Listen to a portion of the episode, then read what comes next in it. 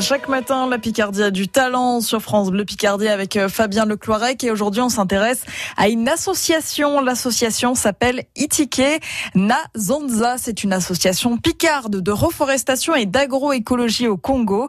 C'est Marianne Junio qui l'a fondée et elle est avec Fabien Lecloirec. Bonjour Marianne. Bonjour. On va s'intéresser à cette association Itikena Zonza. Vous allez nous la présenter, déjà nous traduire ce que veut dire Itikena Zonza. Alors Itikena Zonza, ça veut dire l'arbre qui parle en Kituba parce que c'est la langue qu'on parle en, dans le sud de la République du Congo et c'est là qu'on travaille. Que fait cette association? Elle défend la forêt. Oui, on fait pas que ça, mais on est parti de cette idée, on, on reforeste.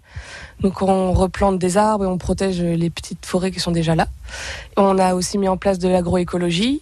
On fait aussi, moi je donne des cours de français pour les enfants. On accueille des projets bénévoles. Et puis je suis conteuse, donc on travaille aussi autour du conte. Je, je récolte des contes congolais ou d'autres pays pour les raconter en France ou ailleurs. Qu'est-ce qui vous a emmené à la création de cette association et qui, ce qui vous a emmené au Congo? Bah, Je suis partie la première fois en 2013 pour faire du bénévolat dans, une association de réintroduction des chimpanzés parce qu'à l'époque je voulais devenir primatologue. Et finalement, en allant là-bas, j'ai rencontré bah, mon fiancé.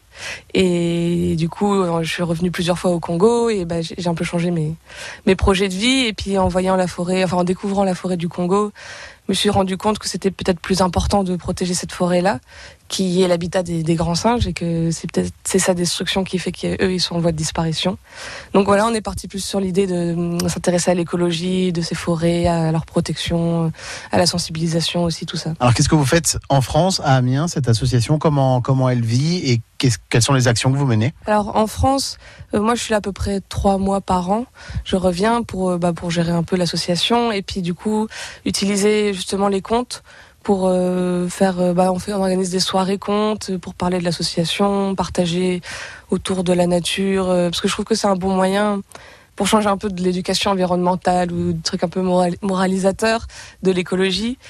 Euh, parler autrement de la nature parce que souvent les contes bah, ça fait voyager ça fait ça parle souvent de la place de l'homme de la place de la nature donc et c'est un beau juste un beau moyen de partage donc on passe un bon moment on discute et puis comme ça, je, ça me permet de présenter l'association aussi. Qu'est-ce qui menace euh, la forêt euh, aujourd'hui au Congo? Bah il y a, y a de la déforestation. Alors au Congo, c'est pas le pire, mais il y en a eu beaucoup dans les années 80, euh, essentiellement pour des entreprises françaises. Et donc il y a eu bah, surtout le sud du Congo qui a été pas mal déforesté. Il reste beaucoup de forêts au nord et c'est toujours exploité. C'est pas la, la première source de revenus du pays, mais mais bon, on voit passer des, camions avec des troncs d'arbres tous les jours. Enfin, il y a quand même de la déforestation et donc si on fait rien, au, bout d'un moment, elle va finir par disparaître. Marianne Junio, fondatrice de l'association Itike Nazonza. Et pour en savoir plus, rendez-vous ce soir à 20h30 à l'espace de Wailly à Amiens, tout près du Coliseum, pour une conférence sur les forêts équatoriales, le climat, la faune et la flore, en présence donc de Marianne Junio. Toutes les informations sont à retrouver sur francebleu.fr.